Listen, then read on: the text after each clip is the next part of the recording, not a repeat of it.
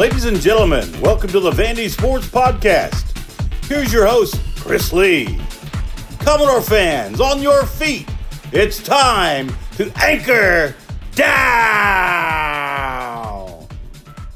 Welcome to the Vandy Sports Podcast presented by Dr. Jody Jones DDS. We're part of the 440 Sports Network.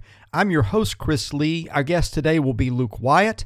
We will talk about Vanderbilt's big win over then 15th ranked Arkansas over the weekend in hoops. We'll also get into a little talk about football facilities and timelines for those.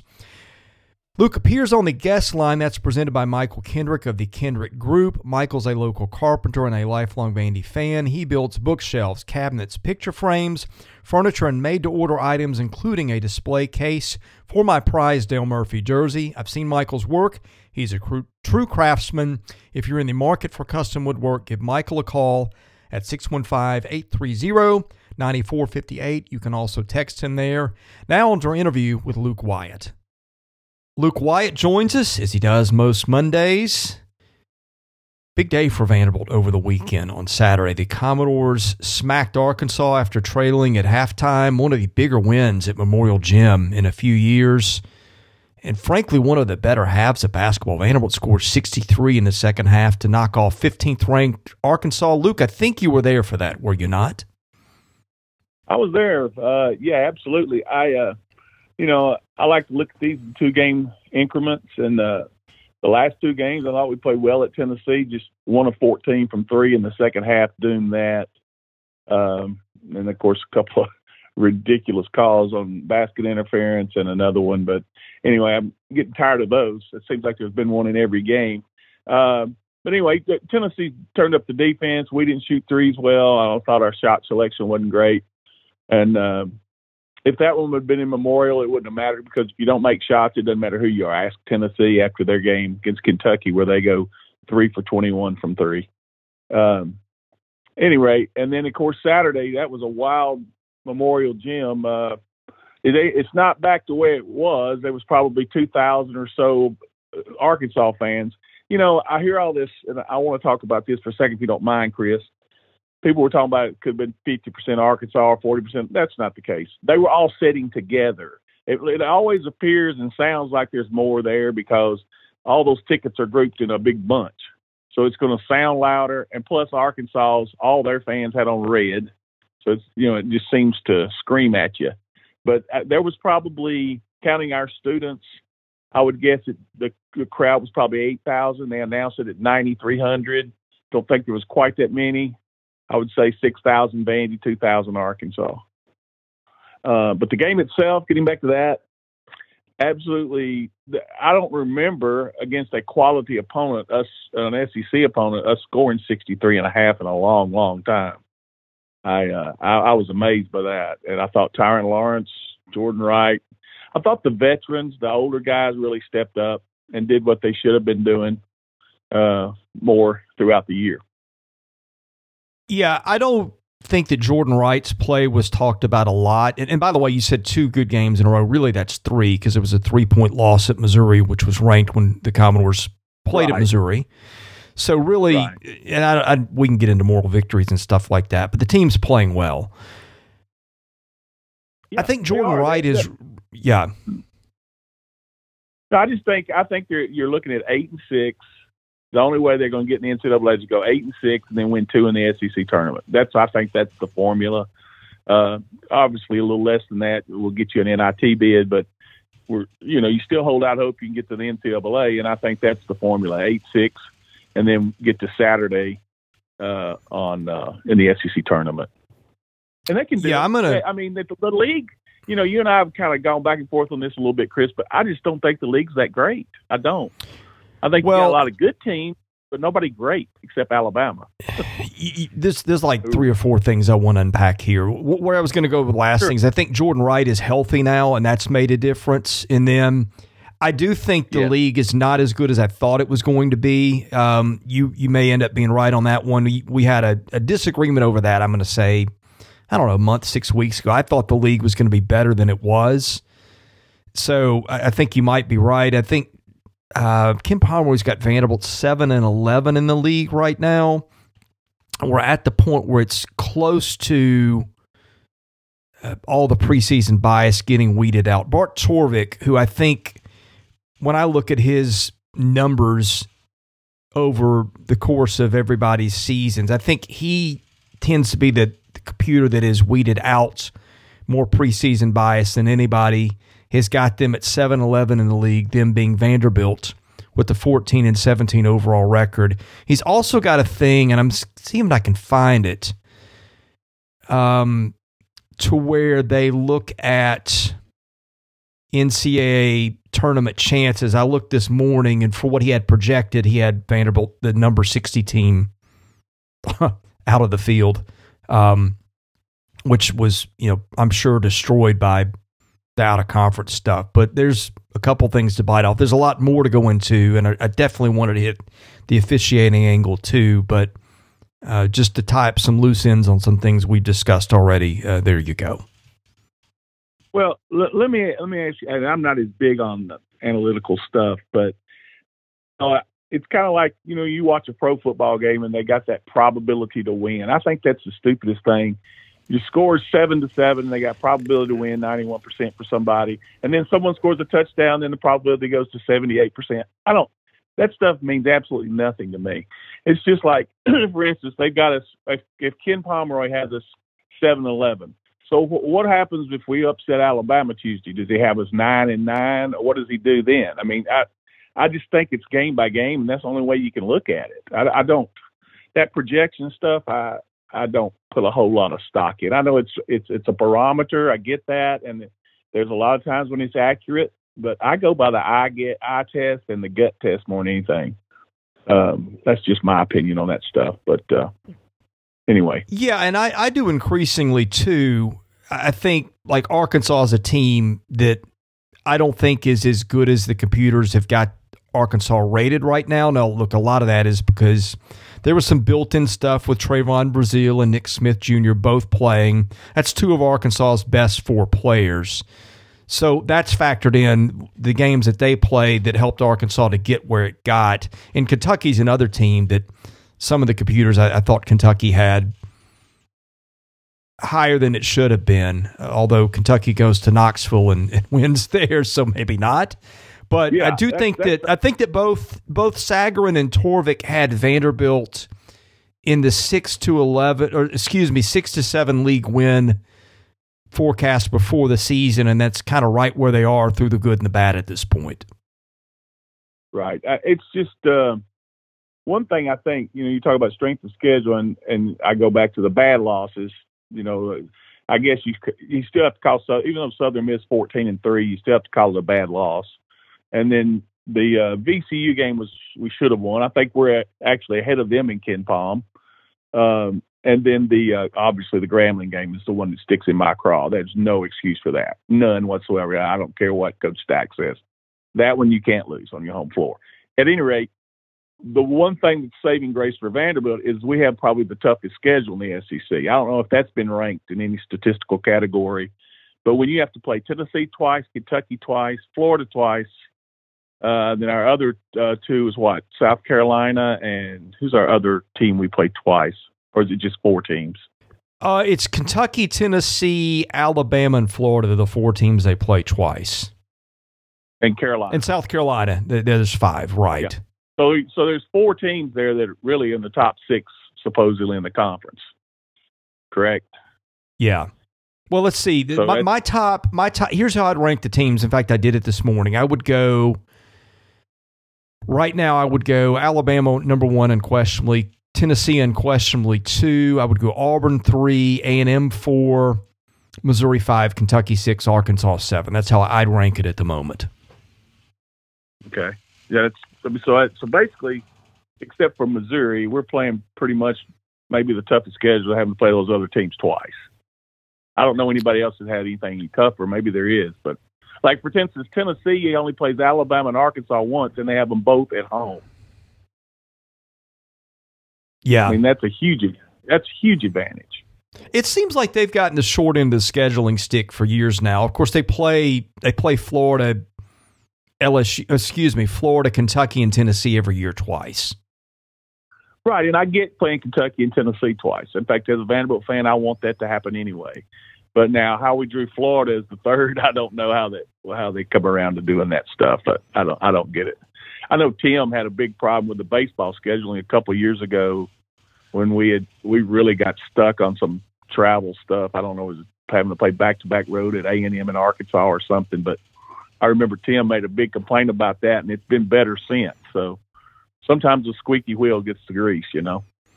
Okay, I did this for fun. I went over to Bart Torvik, um, again, one of the, the more respected computer things uh, forecasts out there. I've given, let's see, I'm I'm going to predict in a win for just for fun, just to see what it says. A win sure. over every single team left on the schedule Memorial Gym, and then just let it do whatever the probabilities say that they're going to do at this point. Which that's very tilted towards Vanderbilt, right? That that gives them wins over Alabama and Tennessee and and Auburn and and Kentucky. Um, and then it just gives them the chance of whatever the odds are on the road as it is without without giving them road losses.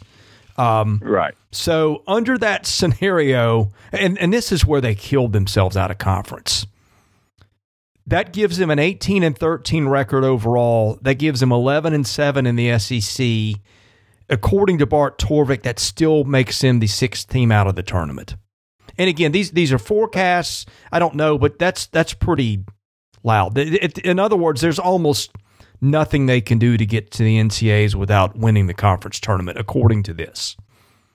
Yeah, and I I, I disagree with that. I think I, I, I agree what you're saying. I, am not arguing those numbers. Well, I mean, look, if, if, go- if, they get to 11 and seven, they are on the bubble. And look, if some of these teams right in front of them fall a little bit, then then maybe they're right there. But this is a computer; it does it without bias, and that just says they are a they are a long, long way from getting that that, that pre-conference performance is just going to be and it happened to A&M last year too, right? A&M right. really lit yeah. it up down the stretch. The the committee cares about what you do in preseason, and I don't want to spend the whole time harping on that given that they just had a big win. That's where we're going to spend a lot of our discussion. But that's been popping up on my board. I honestly didn't know the answer what that would look like till we're just doing this here and now. But if you're if you're looking for what it would look like that is an unbiased opinion um, from a computer. And by the way, the computers have got Alabama a one seed and Tennessee a two at this point. That the computers again, this one being Bart Torvik. Yeah, I, again, I don't I don't pay as much attention to that stuff as you do, and I, I get it. It's a it's cool to kind of have fun to do with that, uh, to look at. Well, it's it. all we have. But when I you, mean, yeah, I know. And when you factor that in and say we're 18, 13, or whatever, that doesn't factor in what all these other teams are going to do. You know, if if other teams get the injuries, Arkansas, so that Arkansas lost two starters. Let's say Tennessee loses two starters, or Alabama loses two starters, and have a situation like they got going on right now. You don't know how that's going to affect the team. I don't know how close Darius Miles was to those to his teammates. You would figure he'd be like any other teammate. So that's got to affect you. I don't care. It may, you know, you don't know which way it'll go, uh, but you know, it's uh, those are a lot of intangibles to make predictions like that. And I just, I like to just sit back and take them one or two at a time. Yeah, for fun, I went ahead and, and put in a win at South Carolina, which I think was forecast anyway. And then I gave them a win at Georgia. That makes them 12 and 6. And in that case, they're still third team and first team out. Uh, one behind Texas A&M in that scenario. Now, I think at that point, well, 12 and 6 is probably going to I mean, that's that's totally going to depend on what you do in the S. And look, I, I don't think this is going to happen. I'm just playing this out to see the what if. But again, if people want to know, that's what that's what this is telling me. Right. Well, I can tell you this: if we if we somehow win tomorrow night, it'll be a totally different conversation Wednesday morning. Well, yes, we will win. I don't know that yeah. we will win tomorrow, but and I think it'll be a really tough out. I mean, and, and I think coming off an emotional win and playing almost a perfect second half, it's going to be tough to replicate that. You know, 72 hours later or whatever it is. But you know, if it happens, if it does happen, then you're having a totally different conversation if you've beaten Arkansas and Bama back to back. I want to ask you about the officiating. I don't remember if it was you or someone else. And I'm not warranting any of this is true or fair or anything. This is just what was said.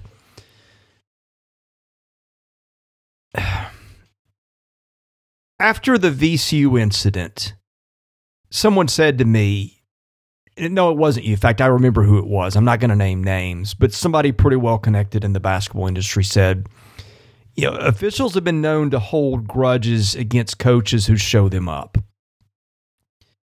And let's look at some of the stuff you've seen the past few games. And I'm not saying officials cost Vanderbilt games, but you had the goaltend at Missouri that everybody knew was but wasn't. You had a you know a sequence of basket interference at, at Tennessee where I think you were. What's that? Tennessee knocking the ball out of bounds, and they rewarded. Well, no, I was I was going to go through the basket interference where they grabbed the the goal and snapped yeah. the rim right before Jordan, and you know, and then there was a block shot, and like even Dane Bradshaw. And I'm not saying Dane Bradshaw's biased, but you know, as soon as the basket interference that should have been called happened, he's like, "What? What were they looking at?" And I'm like, even you you could be Stevie Wonder and get that call right because you hear it, right? Yeah. Um, you get the technical sequence against Arkansas. Now, look, I didn't have any issue with Ezra Manjon getting a, a, technical foul. I had people try to argue with me on the board that that he didn't actually push um, Anthony Black. That's ridiculous. Go back and watch it. You can I, see I it live without. Yeah, but no, but here's here's how that. Well, yes, I had a problem with him getting thrown out. That doesn't get you thrown out, given some of the other stuff. I have a problem with Anthony Black never getting called for a technical in that spot. That was that was absurd. Yep. Anthony Black could have gotten called for it. right for after that. That was incomprehensible. Anthony Black could have been called for technicals at probably four or five spots in that game and never got one. Um, to adjudicate that whole sequence, and look, Vanderbilt was at fault. And and frankly, I think somebody had said that Stute had thrown an elbow or a forearm not long before Kamani Johnson took him out.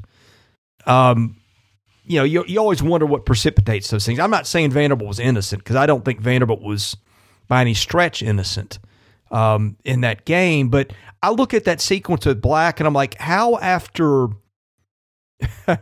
after watching all that on review, I mean, even live, he's standing over Quinn Millora-Brown. He's, he's taunting. Yeah, how how do you look at that and say the the fair sequence is to give Arkansas seven technical foul shots and Vanderbilt done? That just to me defies any level of reason and logic. Here, here's the thing, and here, here's what it is now. And I've said this before, and I've know I, I have proof of it in football it's not just Stackhouse. There's it's a it's against teams that are supposedly not as good. For instance, this year, I would think if you go back and review all the games after the season's over, the bad calls will go against a team like Vanderbilt, a South Carolina, an Ole Miss. The bottom three or four teams in this league, when they're playing teams that they are supposedly not supposed to beat, there's a bias. And I, whether that comes subconsciously or not, I don't have any idea. But when you go to the scores table and take 10 minutes to sort all this out, and that's what you come up with, I don't know how in the world Jerry Stackhouse didn't get thrown out again. I would have gone nuts on those guys. I, I, I just, you, I don't get it. Go ahead. I was going to ask, were you surprised after the VCU game that there was no disciplinary action from the league? Because I I get Jerry was frustrated about that. And He had a right to be.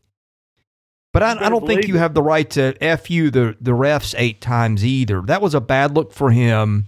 And I was surprised. What does that tell you when was that just because it wasn't an SEC game? It was at VCU?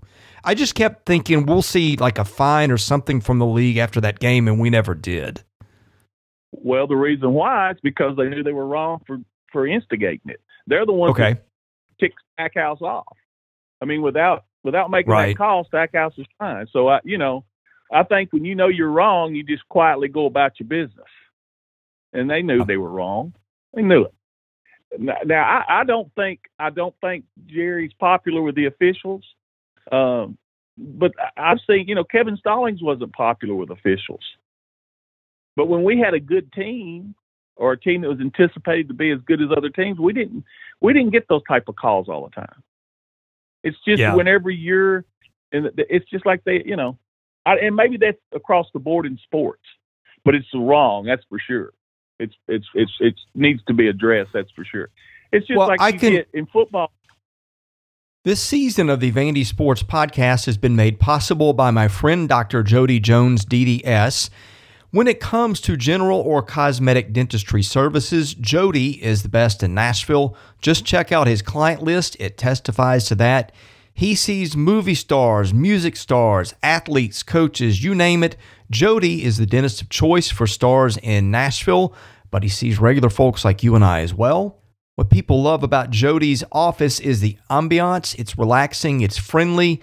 Someone described it to me as a tooth spa. Whether your needs are general or cosmetic, go see Jody today. Call him 615 270 2322. See him at 55 Music Square East, not far from downtown or the Vanderbilt campus. Jody is a former Vanderbilt football player and a huge Commodore booster, so go and talk Vandy sports with him while you're there. Go see Jody Jones today. Thank him for his support of this podcast because without it, this season would not be possible. Uh, I'm sorry. In football, we used to send in, you take the clip from the tape you have a problem, from the game you have a problem with, you send it in, and all you ever get is a letter of apology. Well, what does that do? You can get Bobby Johnson showed me in his desk he had 12 letters of apology during his career at Vanderbilt. 12 that did nothing but just get another letter of apology. Yeah. So what good does it do? You might as well not even take the time to go through and, and make your case.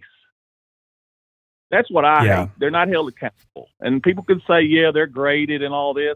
They are, but you can just see that there's po- politics in it. And people, you know, people don't care if Vanderbilt wins because Vanderbilt has a small fan base locally you know, the their fans, their students go all over the world and get jobs. They don't stay around Nashville, a lot of them. And they, and so what's the big deal if Vanderbilt loses? Everyone's fine with that. That's just the way it is, and I, it's crap. It's it shouldn't be that way. Not to Vanderbilt, not to a bad Kentucky team in football, not to a bad South Carolina team in basketball. It should be fair. Let's just at least do that. Because most of the time, those the teams that are better are going to win no, no matter what. Well, and to be clear, I can understand some of that going on. I can understand that going on that the home team gets the call. Certainly, Vanderbilt has had its share of that happen in Memorial. But what I can understand is when there are plays and situations that everybody can look at and know what to do. Right. And that's where they're yeah. getting the short end of the stick. And that's the part that I don't think is fair. Now, look, I'm sure he's not doing himself any favors. And I. But how can how can a guy like Eric Musselman be a favorite of the officials? Well, yes. I mean, Musselman does his fair share of antics sure. too.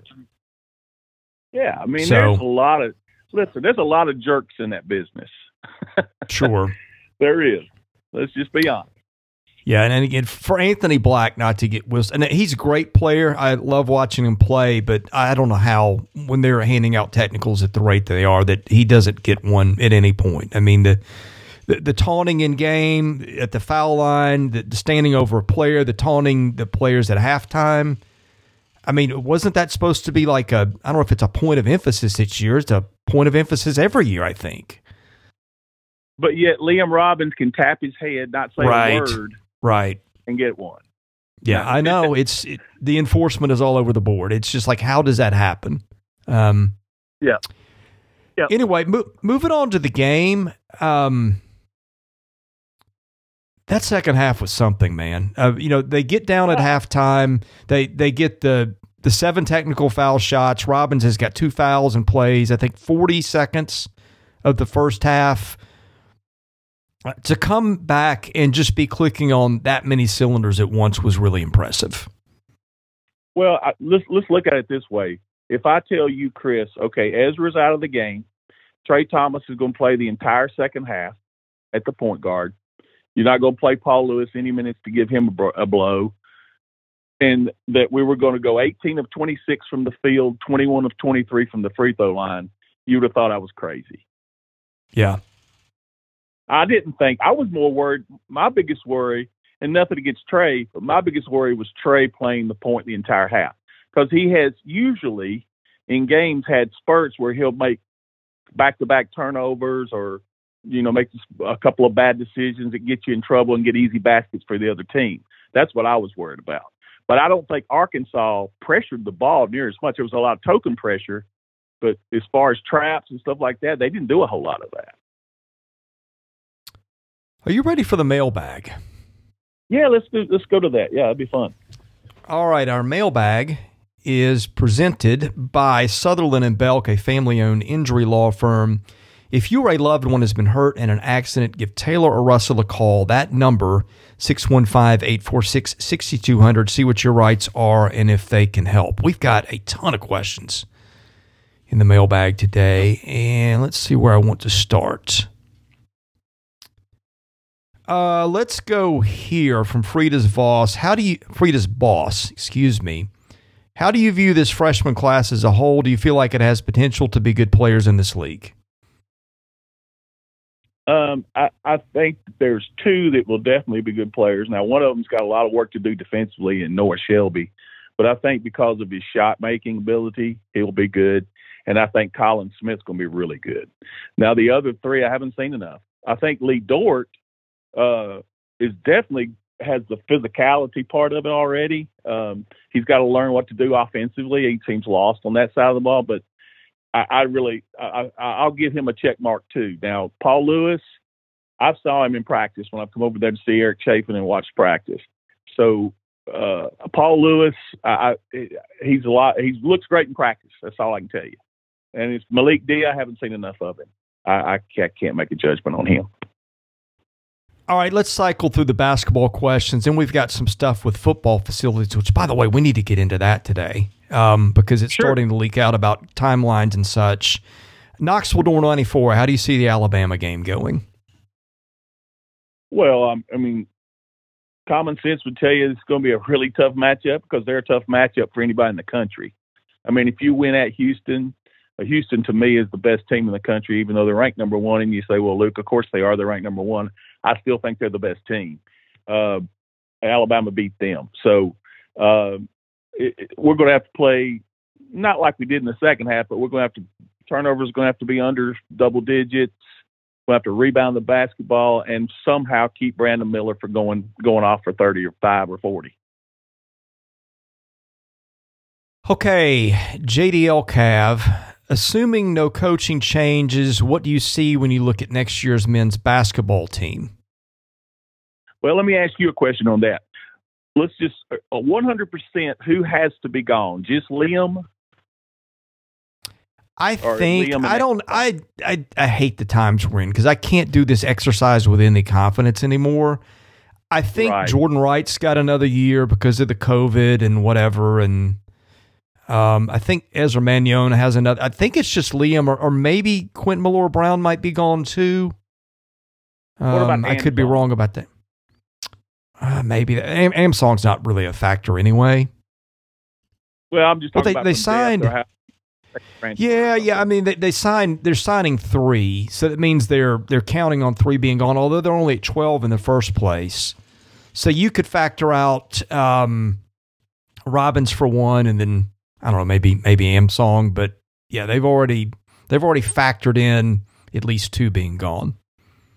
So basically, more than likely, let's assume everybody comes back that that can, and then we get one transfer to be the 13th scholarship.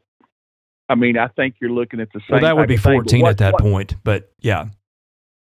Well, but my my point will be this: until, and this is my criticism of Jerry, until he starts, you know, he he even verbalizes this. You know, we're trying. That he uses that preseason conference uh, or non-conference games almost as a preseason. You can't do it, and surely he's learned his lesson by now. Because how can. is he not guide, guidance from somebody at the school on that? Uh, well, he, uh, Chris, common sense would tell you you have to win more than seven out of thirteen games, unless you're playing top ten teams throughout that schedule. For instance, Kentucky went what seven and five or something like that. They didn't do great non-conference, but they had a very challenging schedule. Our schedule was not bad, but the teams that you had to beat, some of them you didn't do it.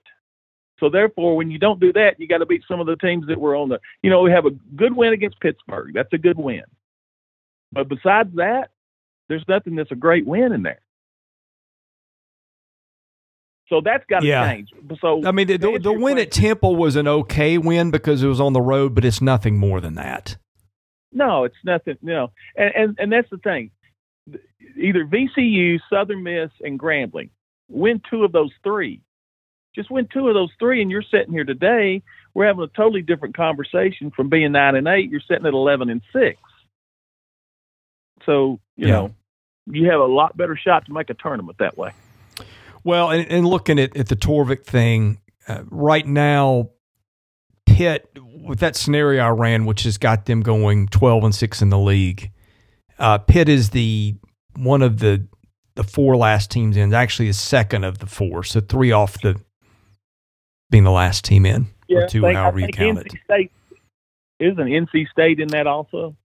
Uh, NC State is a six seed as of today under this. So yeah, Oh, okay. that was a close loss that you get that win, and that maybe starts to shape this a little differently under that. But again, that that is a you know that is a less than five percent probability of outcome. I don't know what the math would be, but it's it's a stre- it's a stretch to begin with just to see what would happen if. Let, let me ask you a quick question, Chris. You know the answer to this better than me.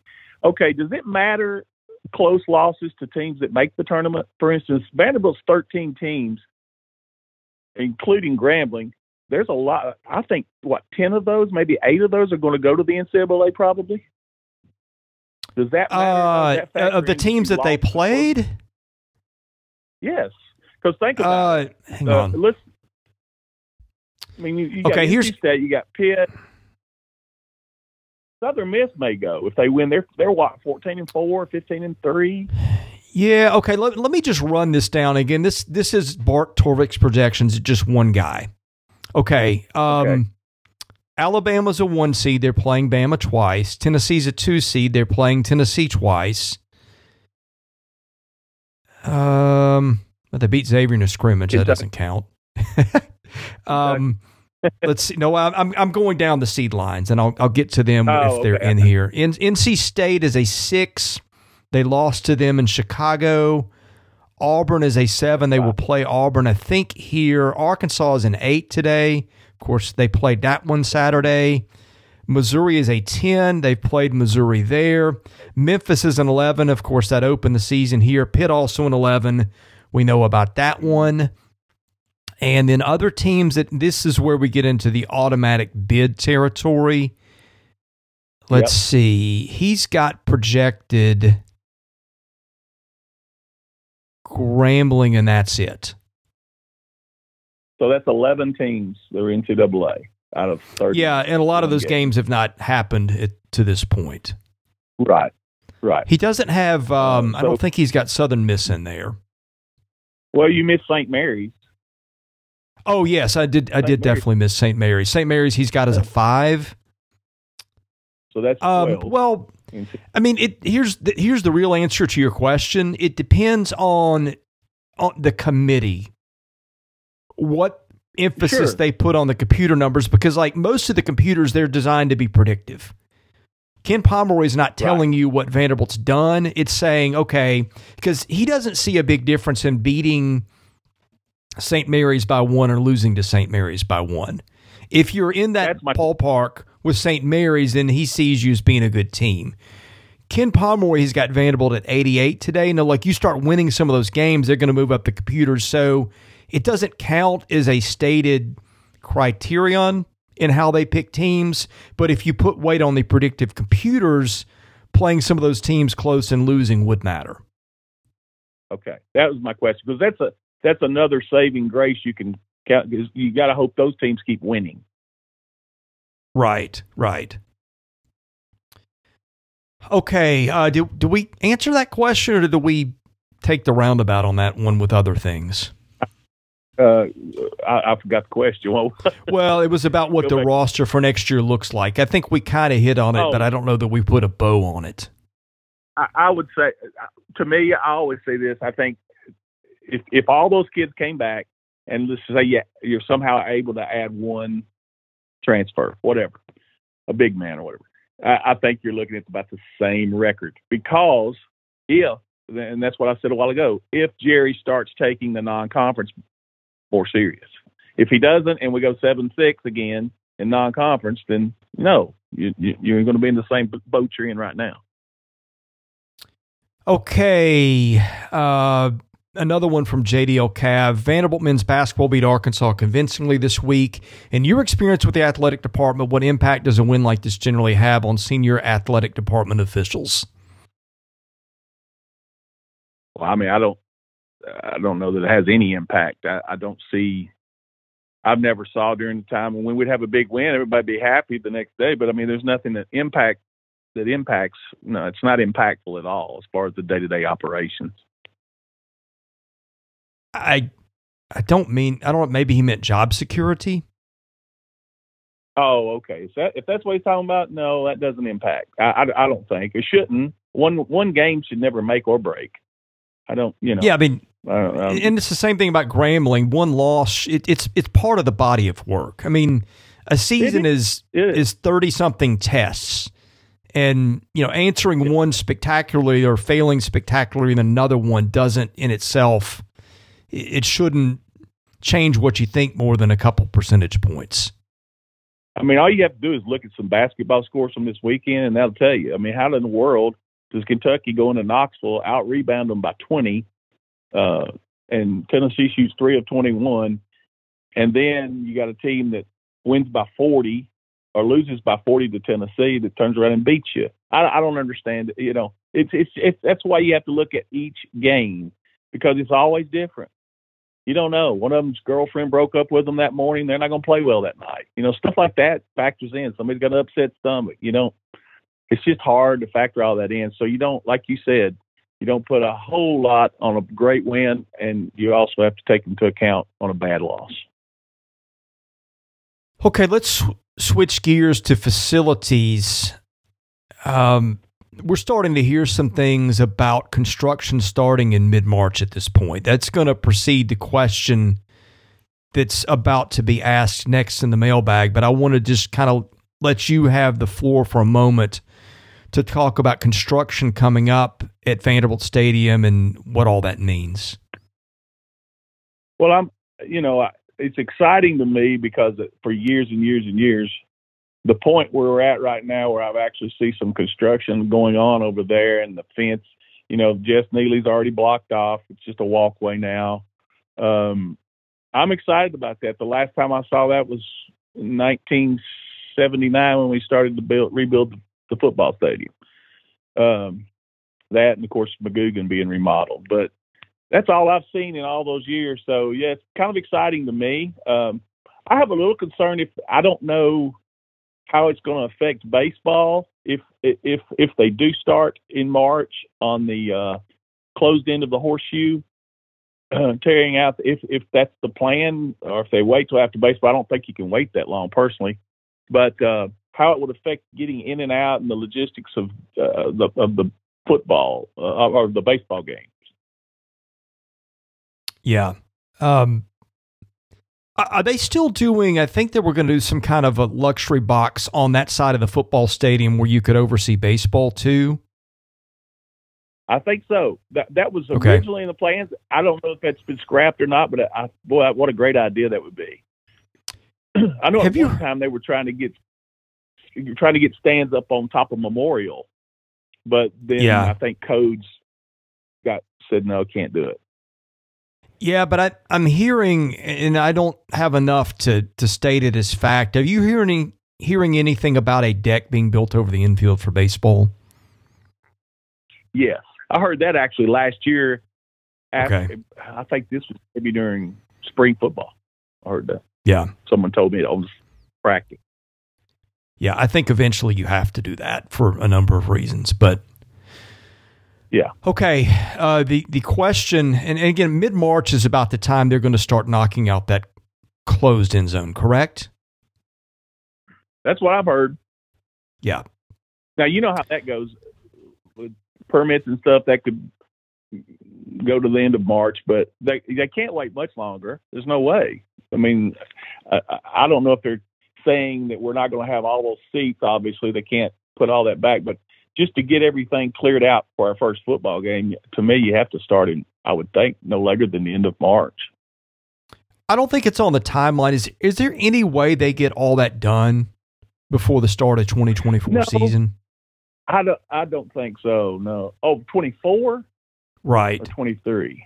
24. 24? 23, I, I don't see Yeah, it, but No, 23. No, 24. Yes, I think you can if you're very aggressive and yeah, you know everything goes through without any hiccups. You can if you're listen. What they did on campus, they were flying around getting those things done on campus. You, all you had to do is drive down Wesleyan Avenue. yeah. There, there was an urgency to um, the dorms and stuff that I don't think seemed to be there towards athletics. Is that fair? That's very fair. Yeah. very fair. But you know, that that's yeah, we know about that. We know why that is, or why that's been that way. But I, again, I think it, this will tell us a little bit about Diermeier. I think not to put this on him at all, but if the construction goes fast and we do have everything done and in place pretty much by 24, I think you can credit Daniel Diermeier for that because he's the one that's going to be able to push. We're going off the path a little bit here. I don't know that we've talked about this on podcasts before. One of the issues with getting this done, well, or, or not getting this done sooner was the stated need to have a power plant, which I don't Yeah. think I've ever heard of that being needed to build facilities, but that's the excuse that was used. What do you know about that and why? Well, now I do know the power plant's going up, and I, I, if they want to call it that, it's supposedly going to be on the outside of the indoor facility, that rec field. That Yeah. entire rec field taken up by that quote power plant. Now, there was the uh, you remember the old I don't know I always called it a smokestack, but they where they burn coal over there on campus for the I, I think some of that stuff had become antiquated, and they're having to do some things like this. I, so in Vanderbilt's defense, I think it may have been needed. I think you get Yeah. to a certain point, you have to have more power and updated power. Maybe that's more than more power. I guess updated power. D- does that have to be finished though, or built before you do the rest? I mean, I'm, I asked that in complete ignorance. I don't know how these things work. Well, I again, I have a a brother-in-law who's an engineer, and I've talked to him about it, and he said, "Yeah," he said, "Luke, you'd be surprised what can hold up stuff." Okay. said, so I, you know, I think that again, I think it it's it's it's legitimate. Raiders 1967, what is your view of the significance for recruiting of the new football facilities that will hopefully be constructed? Well, I, think I think we can probably take hopefully out of it, but they haven't been done. But anyway, your opinion. I'm sorry, I missed that question. Go ahead. Uh, he he I'm wants sorry. to know once everything's built, what's the significance on that for football recruiting? Well, it's it's huge because at Vanderbilt, it's, it's been such a long time between it. You know, the other schools kind of incre- in, in, incrementally do things. We haven't done that. We would build something, and let it just kind of go. We didn't maintain it and that type of thing. And now this is actually something that other schools do. So at Vanderbilt, this is going to be huge because Vanderbilt hadn't done it much. Right. I mean, it wouldn't be as huge for maybe some other schools, but those other schools Right. already had things. For Vanderbilt, changing from from basically nothing to a lot is eh, it can only help a lot, I would think. Well, you know, the joke about, well, they put in new toilets and all that stuff. It, it's kind of true at Vanderbilt. And one of the things that you have a problem with at Vanderbilt is being landlocked. And I know they've used that as an excuse at times, but it, it, it's true. You kind of got to go up. You can't go out. Right. There's nowhere to go hardly. So, and then having construction at Vanderbilt, you know how tight the facilities are there. It's it's hard to get anything done because you're interfering with everything else. McGugin's about to go upwards too, isn't it? Yes, has Yeah. to. How, And How far? it can go outward. bec- Well, it can go outward too now because of the that with the street being closed now. See, I didn't realize this. I, I and I don't know how this happened. Someone out there may know. The street that was a metro street. That wasn't Vanderbilt's property, Jess Neely Drive. So how oh. did Vanderbilt buy the street? You know, I, I don't know. They had to, I guess. And to me, that could really have gummed up the works as far as how long it took them to get started because you have to purchase the street from Metro. Interesting. Yeah. Okay. Who you with you? Is Vanderbilt added money? Uh, because for some reason they're not telling people to the football baseball Jess Neely McGugin project. Is the amount they are working with fluid? We've heard three to four hundred million, but it could be more with changes that have shown up in recent pictures of the Greenway. Now look, just inflation alone I think could easily yeah. add 100 million to the project. In other words, you can do the same work and because you waited so long and because you hit it at a bad time, the cost could go up significantly and probably has. I agree. I agree it has and I think again that's why it's important that uh, Chancellor Diermeier and whoever else is involved get this thing rolling and go as quick as you can because the faster you get it done, the less you're going to pay for it. Okay, a few more before I get you out of here. Um, Hogan knows. Do you remember Matt Tant from Harpeth High School who played fullback alongside Clark Lea at Vandy? I'm sure you do. Oh yeah, I, am from Cheatham County. I went to Cheatham County Central, but Matthew and uh, Jason, his brother, people don't mention Jason. Jason was a center for our team and got injured, had a back problem and some other problems. Uh, but Jason and Matthew both uh, played at Harpeth. Yeah, I, I remember him. I still stay in touch with Jason a whole lot. Uh, but Matthew, I, I don't get to talk too much anymore. But yeah, I know them both very well. NBA door was Rod Dowhower's staff, not him, actually one of the best of the past 30 years. After they left, they became interviewees for head coaching positions in the NFL, multiple NFL coordinators, position coaches, etc. Yeah, I mentioned this before. Yeah, he had an incredible staff. There's a ton of guys on that staff that went to NFL, had success in college, went to a Super Bowl, won a Super Bowl. Uh, yeah, he had a great staff. Uh, it's just it's, it was ironic that uh, the way that was. The head man uh, had some shortcomings, but uh, his staff was good. Ann Arbor door, going back to Luke's days at Vanderbilt to today, when does Luke think the low point was in terms of athletic success and employee morale in McGugin? Says it could be a year or a range. Well, I'll just say this.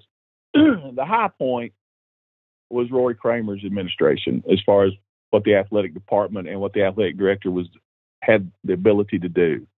I think at some point it became the morale became a problem when you kept adding personnel. And you you you could talk to this, Chris, and this has part to do with higher ed. You got people stepping on top of each other, worried about who's you know getting credit for certain things.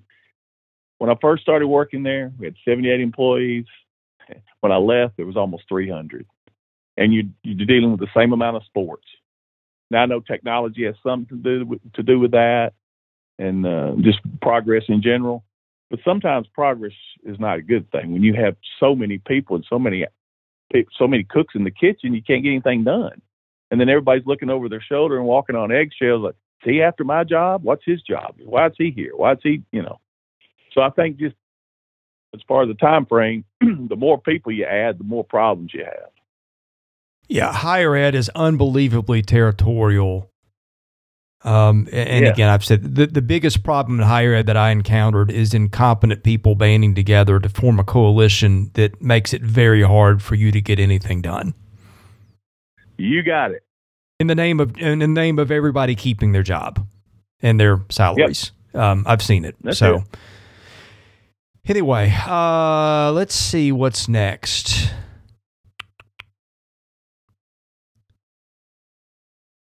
Let's see might be about it.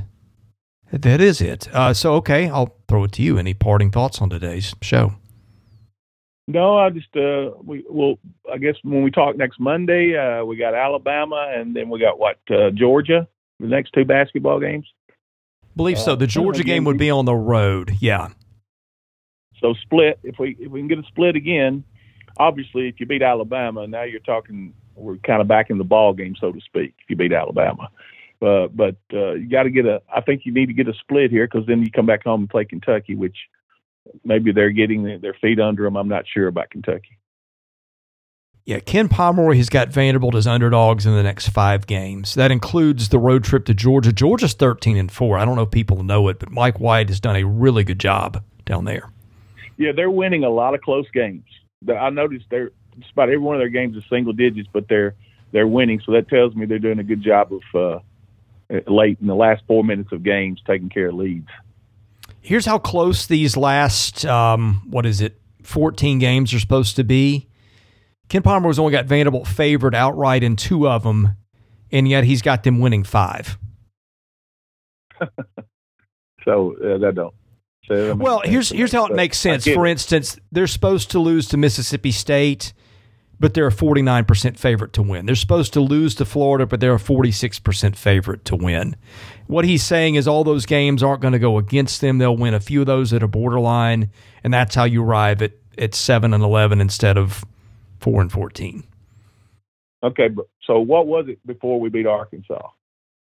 Um, I think he had them 6 and 12. So we won a game and he added a game. yeah, and know. well, I'm sorry, I don't mean to be I don't mean to be flippant about it, but I just I don't. I'm sorry, I just don't. Again, I, I just I wait and see because I can tell you this: if we get blown out by Bama, lose to Georgia, lose to Kentucky, that seven and eleven is going to go down to four and thirteen real quick, or four and fourteen right. real quick. Right. You know how it is. I just I just sure. kind of wait and see. It's that that thing when I watch a ball game and that probability thing. I get so angry at that. Probability to win fifty one percent. You know, I just I don't know. Yeah, uh, beating Arkansas moved them up from ninety seven to eighty eight in in his rankings. So, you, that's, just, you, that's just one guy. Yeah, you just just the, the problem. Well, go ahead. I'm sorry. No, I was just saying you win one game, you move up ten spots nearly. So I don't know. Yeah, I mean the, the problem at this point is it's it's one out of seventeen, so you're gonna have diminishing returns on right. everything you do at this point. Sure, um, sure.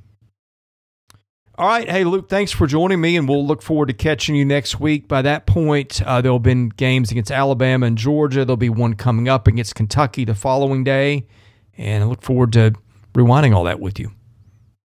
Sounds good, Chris. Have a great week. You do the same.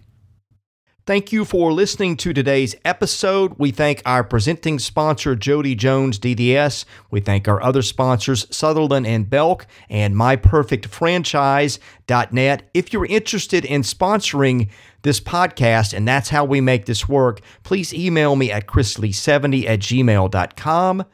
We also ask that you subscribe to our website, vandysports.com. That is $99 a year. You get things there that you don't get here. And of course, please rate, review, and subscribe where you see our podcast. That helps us get noticed. Be sure to follow us on Twitter at VandySports.com. Follow me at Chris Lee 70 and finally, subscribe to our Vandy Sports YouTube channel as well. Thank you for listening to the Vandy Sports Podcast, which is part of the 440 Network. I'm your host, Chris Lee. We'll catch you with another episode coming very soon.